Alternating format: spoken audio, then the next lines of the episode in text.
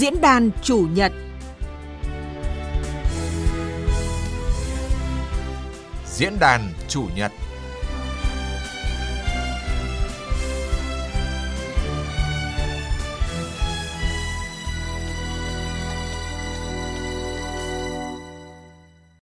Biên tập viên Trung Hiếu xin chào quý vị và các bạn. Thưa quý vị và các bạn, thuế tối thiểu toàn cầu sẽ được nhiều quốc gia bắt đầu áp dụng từ năm 2024 và được đánh giá là sẽ tác động rất mạnh đến chính sách ưu đãi thu hút đầu tư nước ngoài của các nước đang phát triển, trong đó có Việt Nam. Cụ thể thì tác động này sẽ như thế nào và Việt Nam nên có những giải pháp nào để mà ứng phó với tác động của chính sách thuế này? Đây là chủ đề được bàn luận trong diễn đàn Chủ nhật hôm nay với sự tham gia của các vị khách mời. Ông Phan Đức Hiếu, Ủy viên Thường trực Ủy ban Kinh tế của Quốc hội. Xin chào biên tập viên Trung Hiếu, xin kính chào các quý thính giả đang xem chương trình của Đài Tiếng Nói Việt Nam. Dạ vâng, và ông Bùi Ngọc Tuấn, Phó Tổng Giám đốc Dịch vụ Tư vấn Thuế của công ty Deloitte Việt Nam. Xin chào biên tập viên Trung Hiếu và xin chào tất cả các quý vị thính giả của Đài Tiếng Nói Việt Nam. Xin trân trọng cảm ơn các vị khách mời đã nhận lời tham gia cùng diễn đàn Chủ nhật hôm nay. Thưa quý vị và các bạn, đầu năm 2024 thì quy tắc thuế tối thiểu toàn cầu sẽ có hiệu lực thực thi ở nhiều quốc gia trên thế giới. Vậy thì cụ thể chính sách thuế này là như thế nào và nó có tác động ra sao tới việc thu hút đầu tư nước ngoài của Việt Nam? Trước hết thì mời quý vị thính giả cùng nghe một tổng hợp ngắn về chính sách thuế này. Chương trình hành động chống xói mòn thu ngân sách, trốn tránh thuế toàn cầu có sự tham gia của 141 quốc gia thành viên.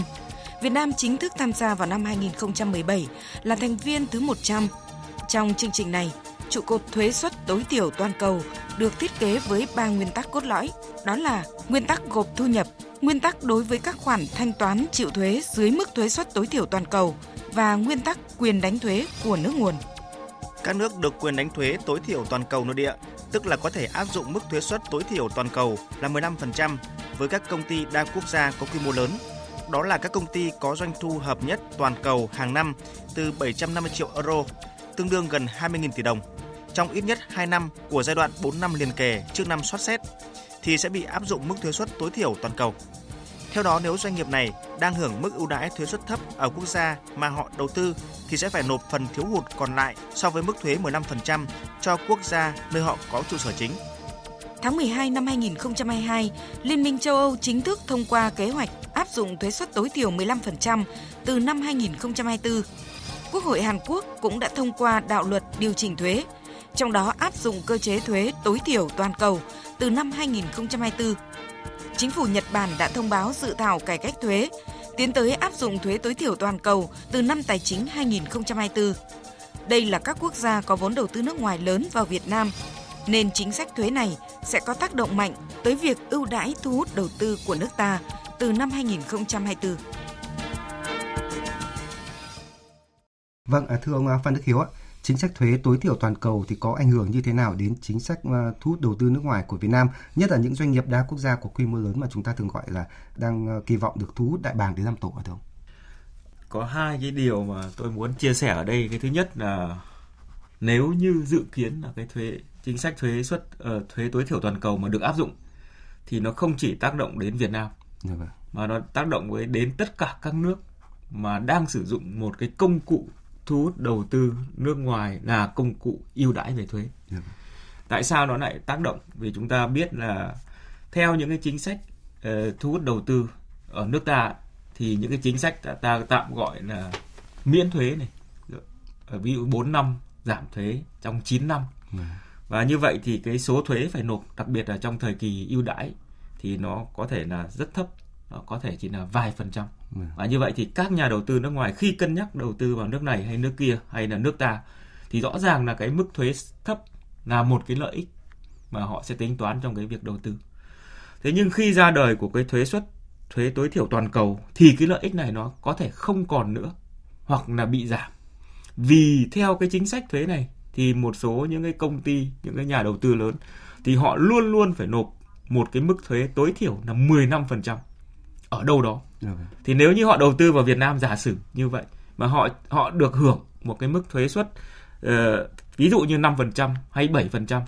thì theo cái chính sách thuế tối thiểu toàn cầu này thì họ phải nộp cái phần ta gọi là hụt thu hay là cái phần mà gọi là thiếu hụt so với cái mức tối thiểu họ phải nộp là 15% tại cái quốc gia mà nơi họ có trụ sở chính. Và như vậy thì chúng ta hình dung ra là cái bài toán là cái lợi ích do được hưởng những cái chính sách ưu đãi về thuế nó sẽ không còn nữa, hoặc nó sẽ bị giảm, vì họ luôn luôn phải nộp một cái mức thuế tối thiểu là 15%. Thì như vậy rõ ràng là chúng ta hình dung ra thấy là cái câu chuyện là cái chính sách thuế tối thiểu toàn cầu này ra đời, nó sẽ tác động ngay đến cái việc mà thu hút đầu tư. Và cái tác động này thì chúng ta biết là nó tác động đến cả những dự án thu hút đầu tư mới. Nhưng mà hết sức lưu ý là nó tác động đến cả những dự án mà đã đầu tư, mà hiện đang hoạt động và đang trong cái thời kỳ ta gọi là hưởng ưu đãi. Đấy là cái điều mà chúng ta hết sức quan tâm. Và cái điểm thứ hai là chúng ta hay đặt câu hỏi thì khi nào thì cái chính sách thuế tối thiểu toàn cầu này nó mới có tác động? Phải chăng đợi đến khi dự kiến là đến năm 2024 nó mới có tác động? Hay là nó tác động ngay từ bây giờ? Thì chúng ta phải hình dung là nó tác động ngay từ bây giờ, ngay cả khi cái chính sách thuế tối thiểu toàn cầu này chưa được áp dụng một cách chính thức. Vì ngay tại thời điểm này, các nhà đầu tư khi đầu tư vào quốc gia này, quốc gia khác, đầu tư quy mô thế nào thì ngay bây giờ, ngay từ thời điểm này, họ đã phải tính toán là liệu họ đầu tư vào đó khi cái chính sách thuế suất này mà được áp dụng thì cái lợi ích của họ sẽ là như thế nào. Thế như vậy chúng ta phải hết sức thẳng thắn với nhau rằng là nó đã có ảnh hưởng và nó đã bị tác động ngay từ bây giờ, chứ không phải đợi đến khi cái thuế này được chính thức áp dụng ở một số quốc gia hay ở châu Âu hay ở các đối tác đầu tư lớn. Dạ vâng, như ông Phan Đức Hiếu cũng vừa nói thì ảnh hưởng của chính sách thuế này đã có tác động ngay đến những toan tính đầu tư của các nhà đầu tư nước ngoài, như là các nhà đầu tư quy mô lớn. Thưa ông Bùi Ngọc Tuấn, ở góc độ là một doanh nghiệp mà chuyên về tư vấn và dịch vụ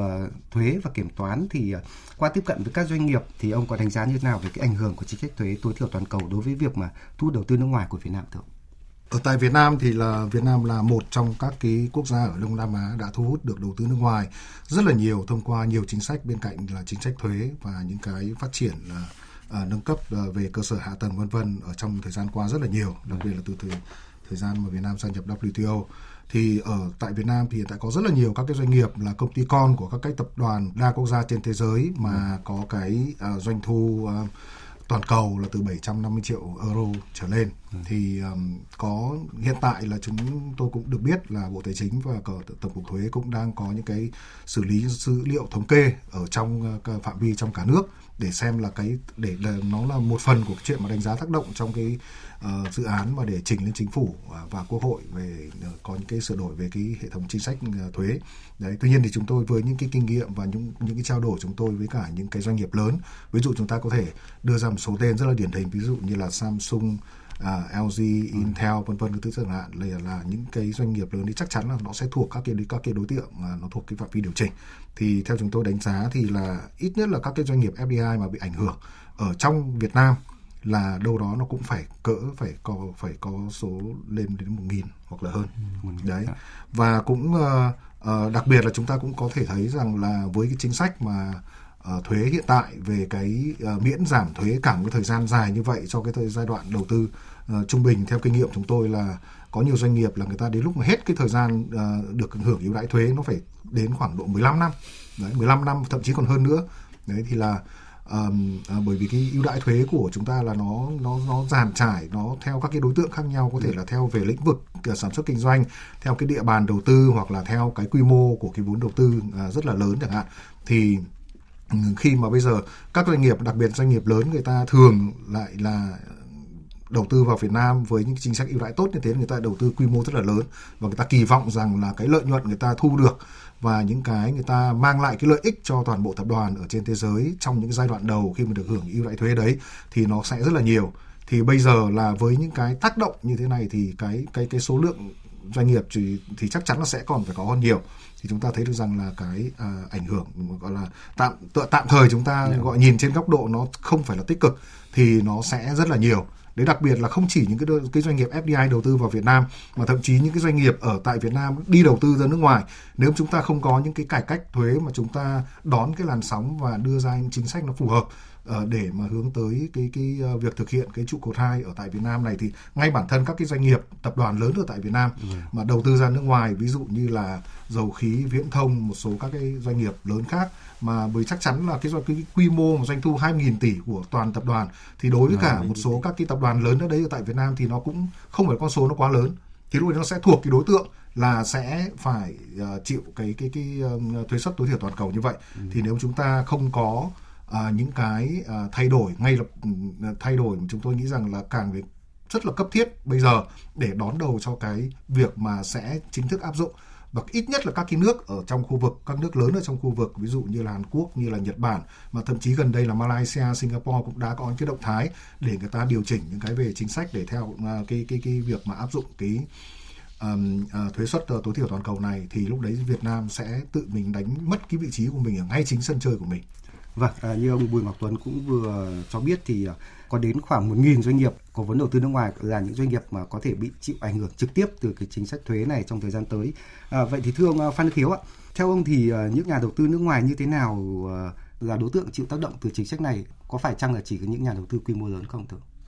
Trước hết và rõ ràng nhất thì chúng ta biết đấy là những nhà đầu tư có quy mô lớn. Vâng. Thì đấy là cái đối tượng bị gọi là đánh thuế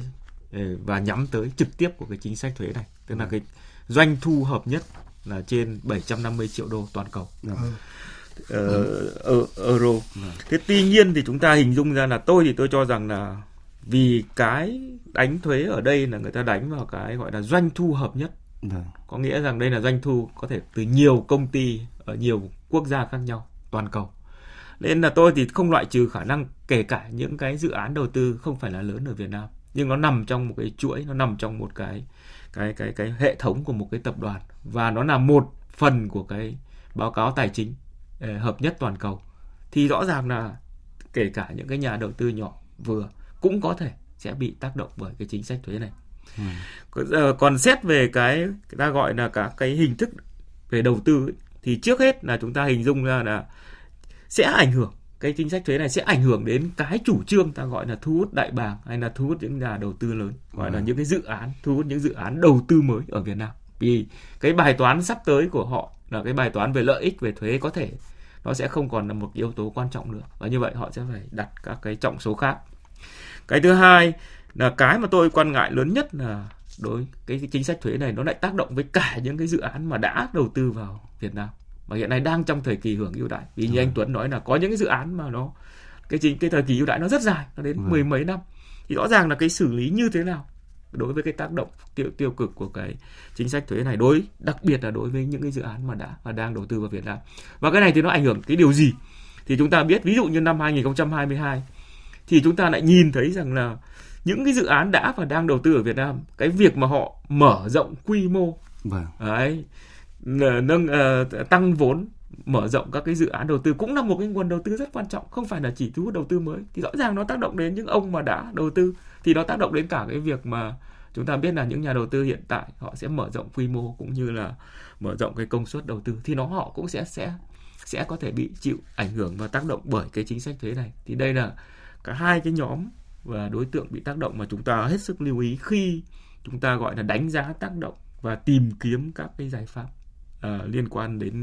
đến cái việc ta gọi là ứng phó với lại tác động bất lợi của cái chính sách thuế suất tối thiểu toàn cầu này. Và ở góc độ doanh nghiệp tư vấn thì có thể là Deloitte Việt Nam cảm nhận được rõ nhất lo ngại của cái doanh nghiệp. Xin ông Bùi Ngọc Tuấn có thể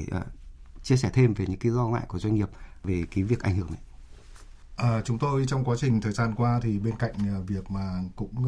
kết hợp làm việc với các cái cơ quan chính phủ, thậm chí cả Ủy ban Kinh tế của Quốc hội cho anh Hiếu, chúng tôi cũng đã có những cái chia sẻ thông tin. Chúng tôi cũng có những cái kênh mà cũng nghiên cứu những cái tác động này trên phạm vi toàn cầu cũng như trong từng khu vực. Thì ở tại Việt Nam, qua trao đổi và cũng làm việc với cả một số doanh nghiệp mà lớn mà chúng tôi đánh giá rằng là thuộc phạm vi chịu cái sự điều chỉnh của cái nếu mà áp dụng cái chính sách mà thuế tối thiểu toàn cầu như vậy, và họ hiện tại là mới đầu tư được có một vài năm thôi, thậm chí có doanh nghiệp là mới có doanh thu phát sinh và chỉ được khoảng 2-3 năm nay thôi chẳng hạn, họ đang rất là vui, họ hưởng cái các cái chính sách ưu đãi thuế trong cái thời gian dài, và trong cái kế hoạch tài chính của họ là ít nhất về khoảng độ 10 năm nữa thì họ mới chính thức họ phải bỏ tiền ra họ phải nộp thuế. Thì bây giờ là với cái quy mô đầu tư là luôn luôn thông thường là sẽ rất là lớn, thì cái lợi nhuận người ta đem lại trong những cái thời gian đầu này cũng khá là lớn. Đấy, mình bỏ qua những cái tác động những cái năm vừa qua về Covid các thứ, mình đang nói trong cái doanh nghiệp đang hoạt động trong quá trình hoạt động bình thường chẳng hạn, thì với cái lợi nhuận mà kỳ vọng của người ta đưa ra, thì bây giờ tự dưng người ta sẽ phải phát sinh thêm một cái khoản mới rất là nhiều là phải đánh nộp thêm thuế đấy. Thì bây giờ vấn đề đặt ra bây giờ chắc chắn là cái tác động về mặt tài chính là nó có luôn. Đấy. Và nhiều doanh nghiệp là chúng tôi cũng đang kết hợp là làm việc cả với cả cái công ty con ở Việt Nam, cũng như là kết hợp làm việc với cả công ty mẹ ở nước ngoài, cũng như là có những cái trao đổi thông tin về những cái chính sách hoặc là những ở cấp chính phủ ở bên nước đó, ví dụ như Hàn Quốc, Nhật Bản chẳng hạn, để chúng ta cũng xem những cái động thái mà các cái nhà cầm quyền chính phủ bên Hàn Quốc rồi là Nhật Bản, hai quốc gia có đầu tư lớn nhất của Việt Nam, lớn rất nhiều Việt Nam, thì họ có những động thái như nào để chúng tôi cũng phải nương theo, chúng tôi cũng có những cái tư vấn thêm cho các cái cơ quan chính phủ để làm sao mà giảm thiểu được cái tác động. Tuy nhiên nếu mà gọi là nhìn nhanh thì là hiện tại là những cái giải pháp mà có thể đưa ra bây giờ nó cũng đang có những cái khó khăn rất là nhiều, bởi chúng ta cũng chưa đủ thông tin để có thể đánh giá hết được các cái tác động về mặt kinh tế xã hội ở trong nước. Đấy. Chúng ta cũng vừa nói về những cái tác động tiêu cực của chính sách thuế tối thiểu toàn cầu tác động đến việc mà thu hút đầu tư nước ngoài và những quốc gia đang phát triển như Việt Nam. Tuy nhiên thì rõ ràng là cái chính sách này nó cũng có cái mặt tích cực của nó. Và trước hết thì xin hỏi ông Phan Đức Hiếu, những cái điểm tích cực của cái chính sách này là gì ạ? Cái điểm tích cực của cái chính sách này thì nó giống như là cái mục tiêu của cái chương trình ta gọi là chống xói mòn cơ sở thuế và chuyển lợi nhuận ra nước ngoài. Thì như vậy là cái việc đầu tiên là nếu như các quốc gia mà thực thi cái chính sách này thì sẽ có cái cơ hội để tăng thu thuế.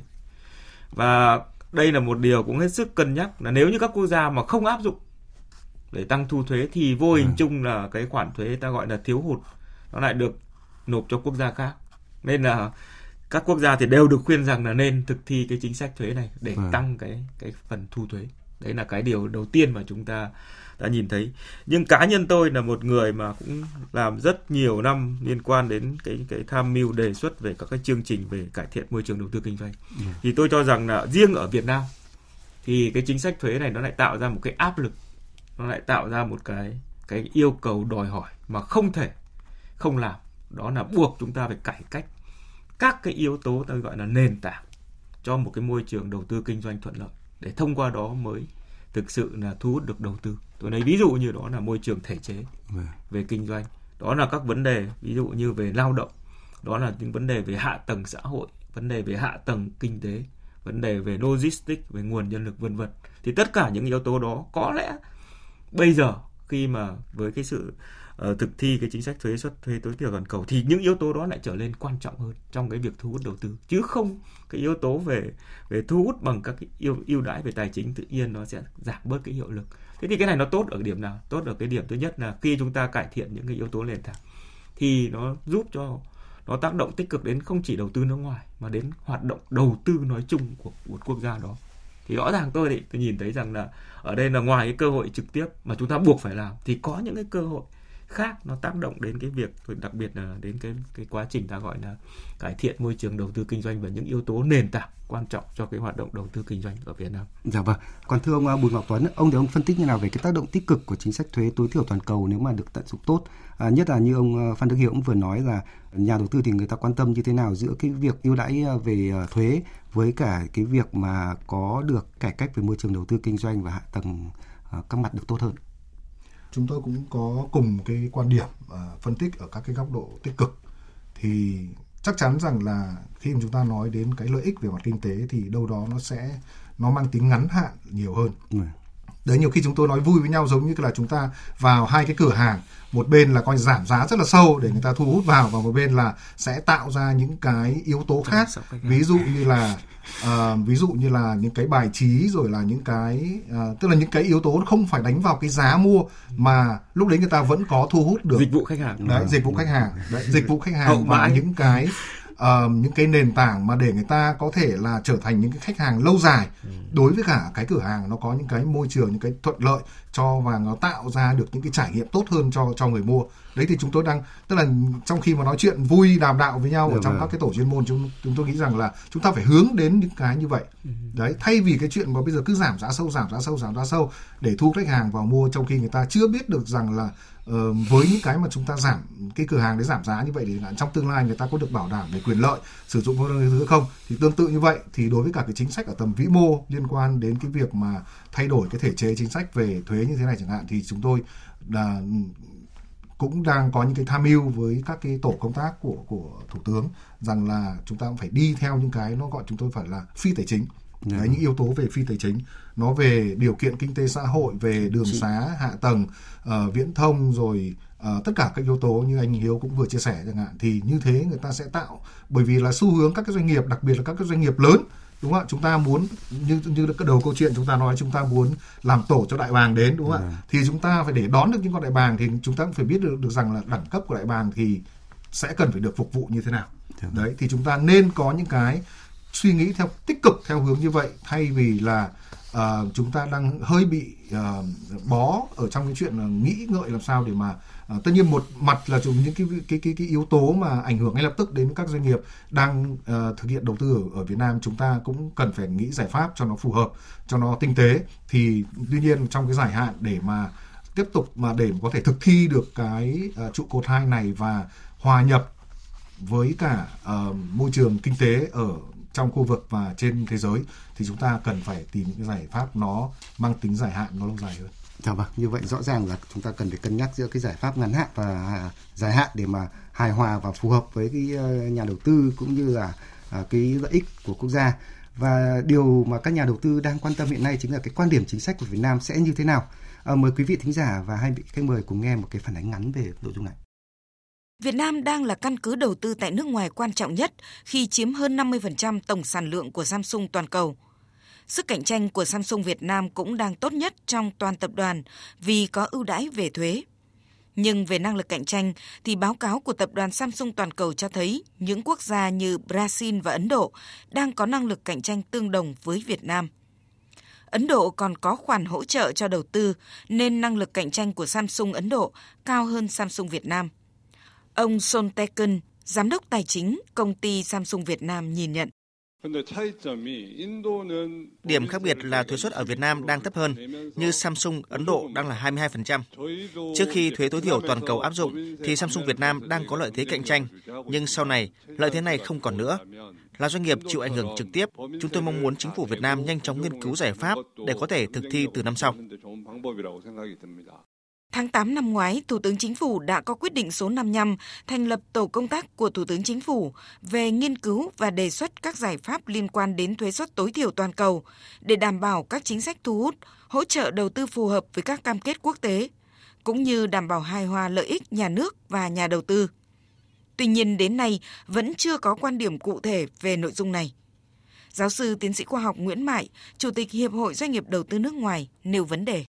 Trong trường hợp Việt Nam chưa áp dụng thuế tối thiểu toàn cầu vào năm 2024 như một số nước, kể cả những nước mà hiện nay đầu tư Việt Nam nhiều nhất như là Nhật Bản, như là Hàn Quốc, thì chênh lệch giữa cái thuế mà họ đang nộp với thuế phải nộp sẽ giải quyết như thế nào? Chắc chắn là họ phải nộp cho cái nước đi đầu tư.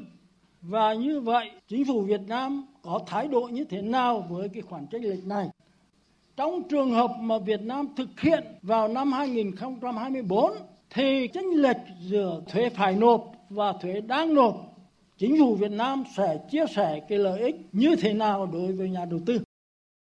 Vâng, trước cái nhu cầu mà muốn biết về cái quan điểm chính sách của Việt Nam, vậy thì thưa ông Phan Đức Hiếu, theo quan điểm của ông thì cần có cái hành động chính sách như thế nào đối với thuế tối thiểu toàn cầu? Trước hết là hiện nay thì chúng ta đều biết rằng là cái thuế suất thuế tối thiểu toàn cầu này nếu như được áp dụng và ngay từ bây giờ thì nó đã có tác động đến cái việc thu hút đầu tư nước ngoài. Nhưng mà để có được một cái giải pháp cụ thể và phù hợp thì tôi cho rằng là rất cần cái tổ công tác của chính phủ hay thủ tướng chính phủ bây giờ là cần phải đánh giá một cách chính xác cái phạm vi và quy mô tác động. Để từ đó chúng ta mới biết được rằng là chúng ta đang bị ảnh hưởng ở mức độ nào và trong một cái phạm vi như thế nào. Và chúng ta hiểu rằng là có thể các nhà đầu tư khác nhau thì có thể mức tác động nó rất là khác nhau. Thì từ đó chúng ta mới có được một cái giải pháp mà tôi gọi là làm sao là bảo vệ tốt nhất cái lợi ích của nhà đầu tư nhưng cũng phải hài hòa với lại lợi ích của quốc gia. Thế thì tuy nhiên thì khi mà chúng ta chưa có được cái bức tranh cụ thể chi tiết về cái tác động của chính sách thuế này thì chúng ta rất khó để có thể hình dung ra được. Nhưng mà theo luật pháp Việt Nam như chúng ta biết ý, thì rõ ràng là những cái nguyên tắc về bảo hộ đầu tư thì cũng đã được tuyên bố rất rõ ràng trong luật pháp Việt Nam. Và cái rất cần bây giờ tôi cho rằng là cái hành động kịp thời, hành động quyết liệt của chính phủ và các bộ ngành tham mưu có liên quan sẽ trở nên rất là quan trọng. Và càng hành động sớm này, càng minh bạch sớm, càng thông tin sớm thì nó càng tạo ra được cái ta gọi là cái môi trường, cái sự yên tâm, cái tâm lý gọi là an tâm cho nhà đầu tư, thì rõ ràng là cái việc mà chúng ta gọi là vẫn đảm bảo được cái chính sách về thu hút đầu tư nước ngoài. Vậy thì còn quan điểm của ông Bùi Ngọc Tuấn thì sao ạ? Để mà có thể đối phó thì thực ra là có chúng tôi cũng đã chia sẻ trong quá trình làm việc với cả tổ công tác của Thủ tướng Chính phủ thì chúng tôi cũng có chia sẻ những cái giải pháp, nó cũng lấy từ kinh nghiệm quốc tế cũng như là từ những cái phân tích chuyên sâu của Deloitte toàn cầu. Và cũng một trong các cái mà chúng ta có thể, nếu mà nói về mặt kinh tế thì bây giờ thay vì chúng ta tập trung về cái chuyện mà ưu đãi về khía cạnh thu nhập thì bây giờ chúng ta sẽ tập trung, sẽ hướng cái việc ưu đãi đấy về cái chuyện về chi phí, tức là làm giảm thiểu chi phí đi. Đấy, làm giảm thiểu chi phí ở các cái khâu khác nhau, đặc biệt là cái khâu đầu tư. Đấy, để giúp cho doanh nghiệp có thể làm gia tăng cái gọi là cái phần lợi nhuận. Đấy, nôm na trước đây ví dụ như kinh doanh theo như thông thường được hưởng ưu đãi thuế thì người ta đang lãi, còn sau thuế người ta được 10 đồng nữa chẳng hạn, thì bây giờ không được 10 đồng người ta phải nộp thêm ví dụ 4 đồng nữa chẳng hạn, người ta chỉ còn 6 đồng. Thế bây giờ làm sao mà xử lý để có những cái ưu đãi về khía cạnh về chi phí và những cái yếu tố mà gọi là phi kinh tế khác, phi tài chính khác, để người ta cũng có thể là thay vì người ta chỉ thu được 6 đồng như cũ thôi thì người ta vẫn thu được 8 đồng. Nhưng mà cái 8 đồng đấy của người ta là 8 đồng, nó gọi là 8 đồng rất là bền vững. Đấy, rất là bền vững, ổn định, và xu hướng của nó sẽ càng ngày nó được bồi dưỡng cái 8 đồng đấy nó còn nhiều hơn nữa. Đấy, khi mà người ta được hoạt động ở trong một cái môi trường kinh doanh, nó đảm bảo cái sự công bằng về thể chế cũng như là trong các giao dịch kinh doanh, không chỉ ở trong phạm vi ở trong lãnh thổ Việt Nam mà còn vươn ra trong vùng và trên quốc tế. Đặc biệt là Việt Nam là đang là một trong số ít các cái nước là tham gia những cái hiệp định thương mại quốc tế nhiều nhất ở trong khu vực và trên thế giới. Đấy, do vậy là chúng ta cũng có những cái lợi thế ngoài cái về địa lý chẳng hạn, chúng ta cái quan hệ mà thương mại song phương của chúng ta cũng có rất là nhiều, cho nên là các doanh nghiệp là khi đầu tư vào Việt Nam có thể nhìn nhận những cái yếu tố đó như là cái sự tích cực để mà có thể là có thêm được cái động lực để mà đầu tư và phát triển kinh doanh ở Việt Nam nhiều hơn. Và chúng tôi thì cũng vừa nhận được ý kiến của thính giả. Thính giả thì cho rằng là chúng ta nên áp dụng thuế tối thiểu toàn cầu ngay mà không sử dụng cái biện pháp mà ưu đãi thuế nữa. Vì có thể nói thì cái biện pháp ưu đãi thuế này thì có thể gây bất bình đẳng cho các doanh nghiệp trong nước, hoặc là có thể nói là nhiều chuyên gia cũng đã cảnh báo rồi, nó là cái cuộc đua xuống đáy trong cái cạnh tranh. Vậy thì thưa ông Phan Đức Hiếu, ông thì ông có quan điểm như thế nào chia sẻ với thính giả? Thì như tôi nói lúc đầu ấy, thì tôi rất là chia sẻ quan điểm này với thính giả. Vì câu chuyện bây giờ có lẽ chúng ta không bàn là có thực thi hay không thực thi, và chúng ta, cá nhân tôi thì cho rằng là chúng ta nên thực thi. Như tôi vừa nói là ngoài cái lý do, một phần lý do như là quý thính giả vừa chia sẻ, thì cái phần lý do thứ hai là tôi cũng nhấn mạnh lại, nếu như chúng ta không tham gia vào cuộc chơi này thì cũng vô hình chung là một phần những cái ta gọi là những cái ưu đãi của chúng ta dành cho các nhà đầu tư thì vô hình lại được mang nộp cho quốc gia khác. Thế như vậy rõ ràng là đây là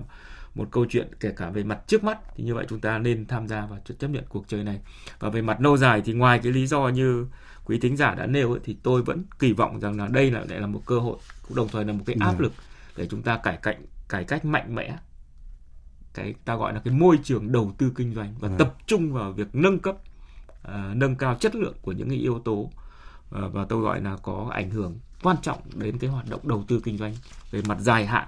và cả về mặt tôi gọi là công bằng cho cả các nhà đầu tư lớn, nhà đầu tư nhỏ, nhà đầu tư trong nước, nhà đầu tư nước ngoài. Và trong cuộc chơi này thì chúng ta cũng hình dung ra rằng là chúng ta cũng không, tất nhiên lo lắng là rất lo lắng, nhưng mà chúng ta cũng không quá bi quan, bởi vì trong yếu tố sắp tới cũng có nhiều yếu tố mà chúng ta cũng có rất nhiều những cái lợi thế. Tôi lấy ví dụ như vấn đề về ổn định chính trị, vấn đề về sự ổn định của nền kinh tế v.v. rồi vấn đề về thị trường. Chúng ta cũng có một cái quy mô dân số cũng tương đối. Thế như vậy rõ ràng là cái việc mà chúng ta cũng sẽ phải tập trung vào và hoàn thiện những, tôi gọi là những yếu tố căn cơ nền tảng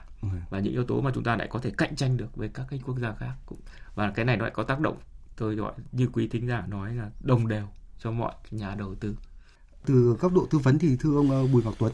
theo ông thì quan điểm mà áp dụng ngay cái việc thuế tối thiểu toàn cầu cũng như là giảm ngay bớt cái công cụ ưu đãi về thuế thì theo ông có khả thi hiện nay đối với tình của các doanh nghiệp qua tiếp cận? Hiện tại thì là như tôi chia sẻ lúc trước là cái đối tượng doanh nghiệp mà chúng ta đang gọi là ước tính bị chịu ảnh hưởng thì là nó khoảng 1.000 là như vậy. Đấy, tuy nhiên cái quy mô chính thức tức là ảnh hưởng vào kinh tế và cái gọi thu ngân sách thì chúng ta cũng phải chờ cái thông tin thống kê của từ Bộ Tài chính, Tổng cục Thuế. Đấy, tuy nhiên thì tôi cũng gọi là cập nhật thêm một chút cái vị thính giả nào đã hỏi là có thể là hiểu nó chưa đầy đủ hết, tức là các cái chính sách ưu đãi thuế của Việt Nam từ khi luật đầu tư hợp nhất thống nhất ra đời ấy, thì không phân biệt là nhà đầu tư nước ngoài hay là nhà đầu tư trong nước. Hiện tại bởi vì chúng ta đang tập trung nói nhiều bởi vì nó ảnh hưởng nhiều đến cái khối doanh nghiệp đầu tư nước ngoài thôi. Chứ còn những cái ưu đãi tương tự như của nhà đầu tư nước ngoài được nhận như thế nào thì nhà đầu tư trong nước với những cái quy mô vốn tương tự, với những cái đầu tư vào trong các cái lĩnh vực hoặc là địa bàn tương tự thì người ta cũng được hưởng những cái ưu đãi tương tự như vậy. Đấy, chứ là không có cái sự phân biệt đối xử giữa là tức là về mặt chính sách đầu tư ấy thì là không có sự phân biệt đối xử giữa nhà đầu tư nước ngoài và nhà đầu tư trong nước. Đấy, tuy nhiên thì tôi cũng có những cái đồng tình với cả cái góc độ phân tích và những cái lo ngại của khán giả đại diện cho một số rất là nhiều, có thể là rất là nhiều các cái doanh nghiệp hoặc là cái tầng hoặc là các các cái đối tượng khác. Đấy thì là chúng ta cũng nên, tức là bây giờ là bắt buộc là tôi nghĩ rằng là bắt buộc là chính phủ là phải có những cái biện pháp ngay lập tức. Bởi vì là nếu không chúng ta mất đi cái cơ hội mà để chúng ta tự khẳng định mình khi tham gia cuộc chơi, cũng như chúng ta mất luôn cái quyền ở trong cái cuộc chơi đó. Bởi vì nếu chúng ta chần chừ một chút, sang năm đến năm 2024 chẳng hạn, các cái nước Hàn Quốc, Nhật Bản rồi là ví dụ EU người ta áp dụng cái chính sách đấy chẳng hạn, thì ngay lập tức tất cả những cái dòng chảy về cái khoản tiền nộp bổ sung giữa cái thuế suất mà các cái doanh nghiệp đấy đang được hưởng ưu đãi và cái mức 15% thì nó chảy hết về các cái quốc gia mà nơi cái gọi các là cái doanh nghiệp tập đoàn trụ sở của các tập đoàn. Thì thay vì như vậy thì chúng ta phải có những cái phân tích và xử lý, có những biện pháp ngay lập tức để làm sao mà ít nhất là những cái phần thuế mà các doanh nghiệp khả năng cao là phải nộp như vậy, cái phần chênh lệch đấy nó sẽ nằm lại ở Việt Nam. Thì đấy cũng là một cái bổ sung trong ngân sách và nó cũng là một cái tiền đề để cho chúng ta nghiên cứu thêm các cái giải pháp khác để mà xử lý, để mà đưa ra được các cái biện pháp và thu hút đầu tư hoặc là có những cái bù đắp cho doanh nghiệp bị chịu ảnh hưởng như vậy trong tương lai. Dạ vâng, xin cảm ơn những hai vị khách mời. Quý vị và các bạn đang nghe diễn đàn chủ nhật với nội dung tác động của chính sách thuế suất tối thiểu toàn cầu đối với thu hút đầu tư nước ngoài của Việt Nam và giải pháp nào để ứng phó với tác động của chính sách thuế này. Khách mời tham gia trao đổi về nội dung này là ông Phan Đức Hiếu, Ủy viên Thường trực Ủy ban Kinh tế của Quốc hội và ông Bùi Ngọc Tuấn, Phó Tổng Giám đốc Dịch vụ Tư vấn Thuế của công ty Deloitte Việt Nam.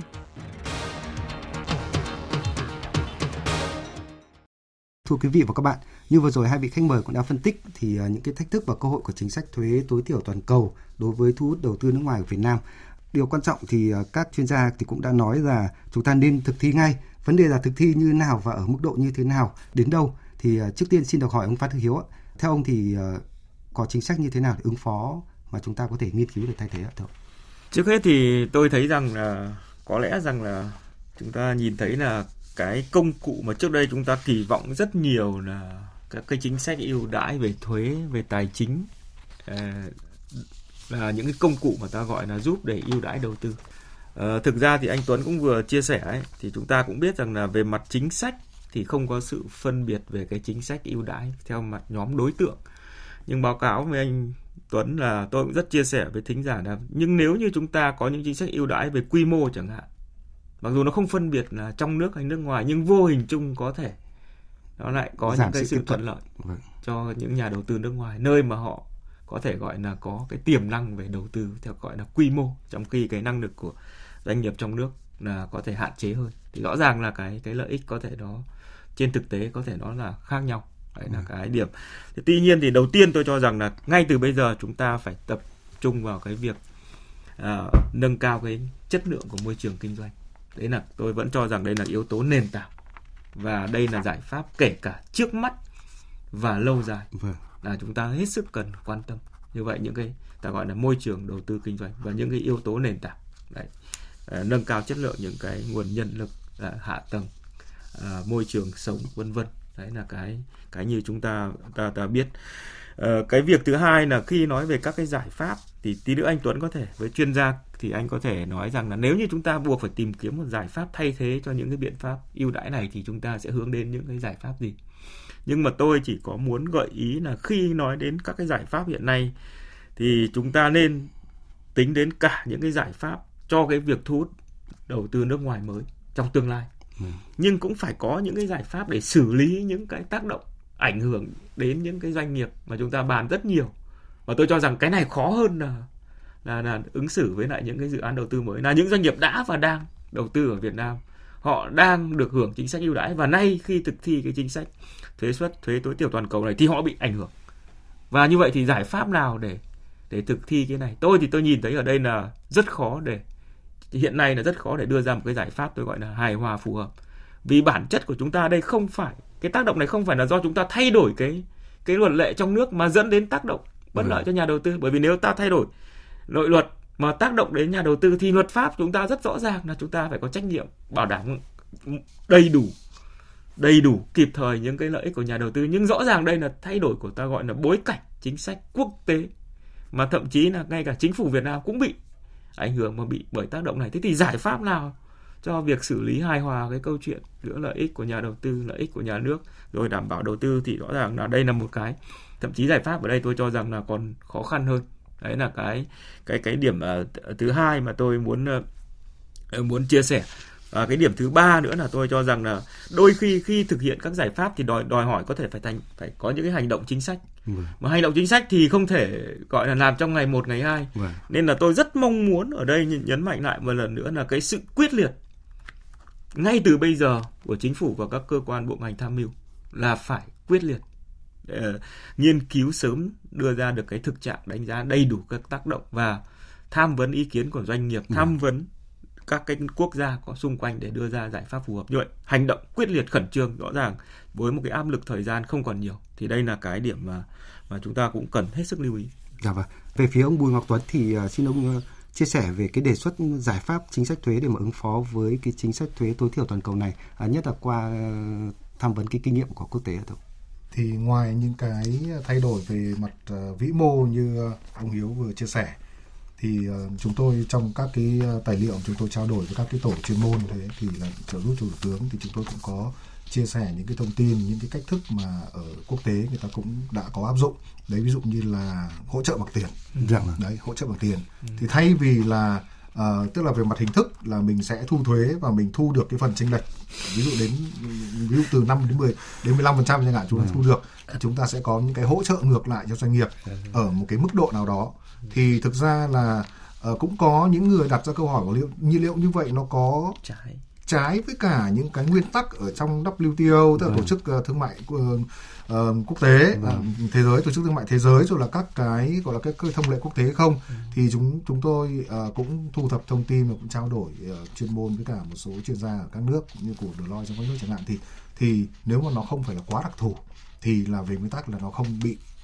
không bị trái với cả thông lệ. Đấy là nôm na giống như là chúng ta đã có được tiền rồi, chúng ta đi làm, chúng ta có lương, chúng ta có tiền về rồi chẳng hạn, thế rồi chúng ta sử dụng cái đồng tiền như thế nào, đấy là quyền của chúng ta. Thì khi nhà nước mà chúng ta thu được cái phần chênh lệch giữa cái mà đang ưu đãi theo cơ chế hiện tại mà doanh nghiệp đang được áp dụng và cái phần 15% thuế suất tối thiểu đấy, thì lúc mà chúng ta có quyền sử dụng cái phần mà ngân sách thu được đấy để có những cái hỗ trợ cho doanh nghiệp. Tuy nhiên cái việc nó sẽ khó hơn ở chuyện là những cái đối tượng nào mà sẽ được áp dụng cái mà hỗ trợ bằng tiền đấy và hỗ trợ theo hình thức như thế nào, thì đấy cứ lại là một cái bài toán cũng rất là khó, nó ở một cái lớp tiếp theo để mà chúng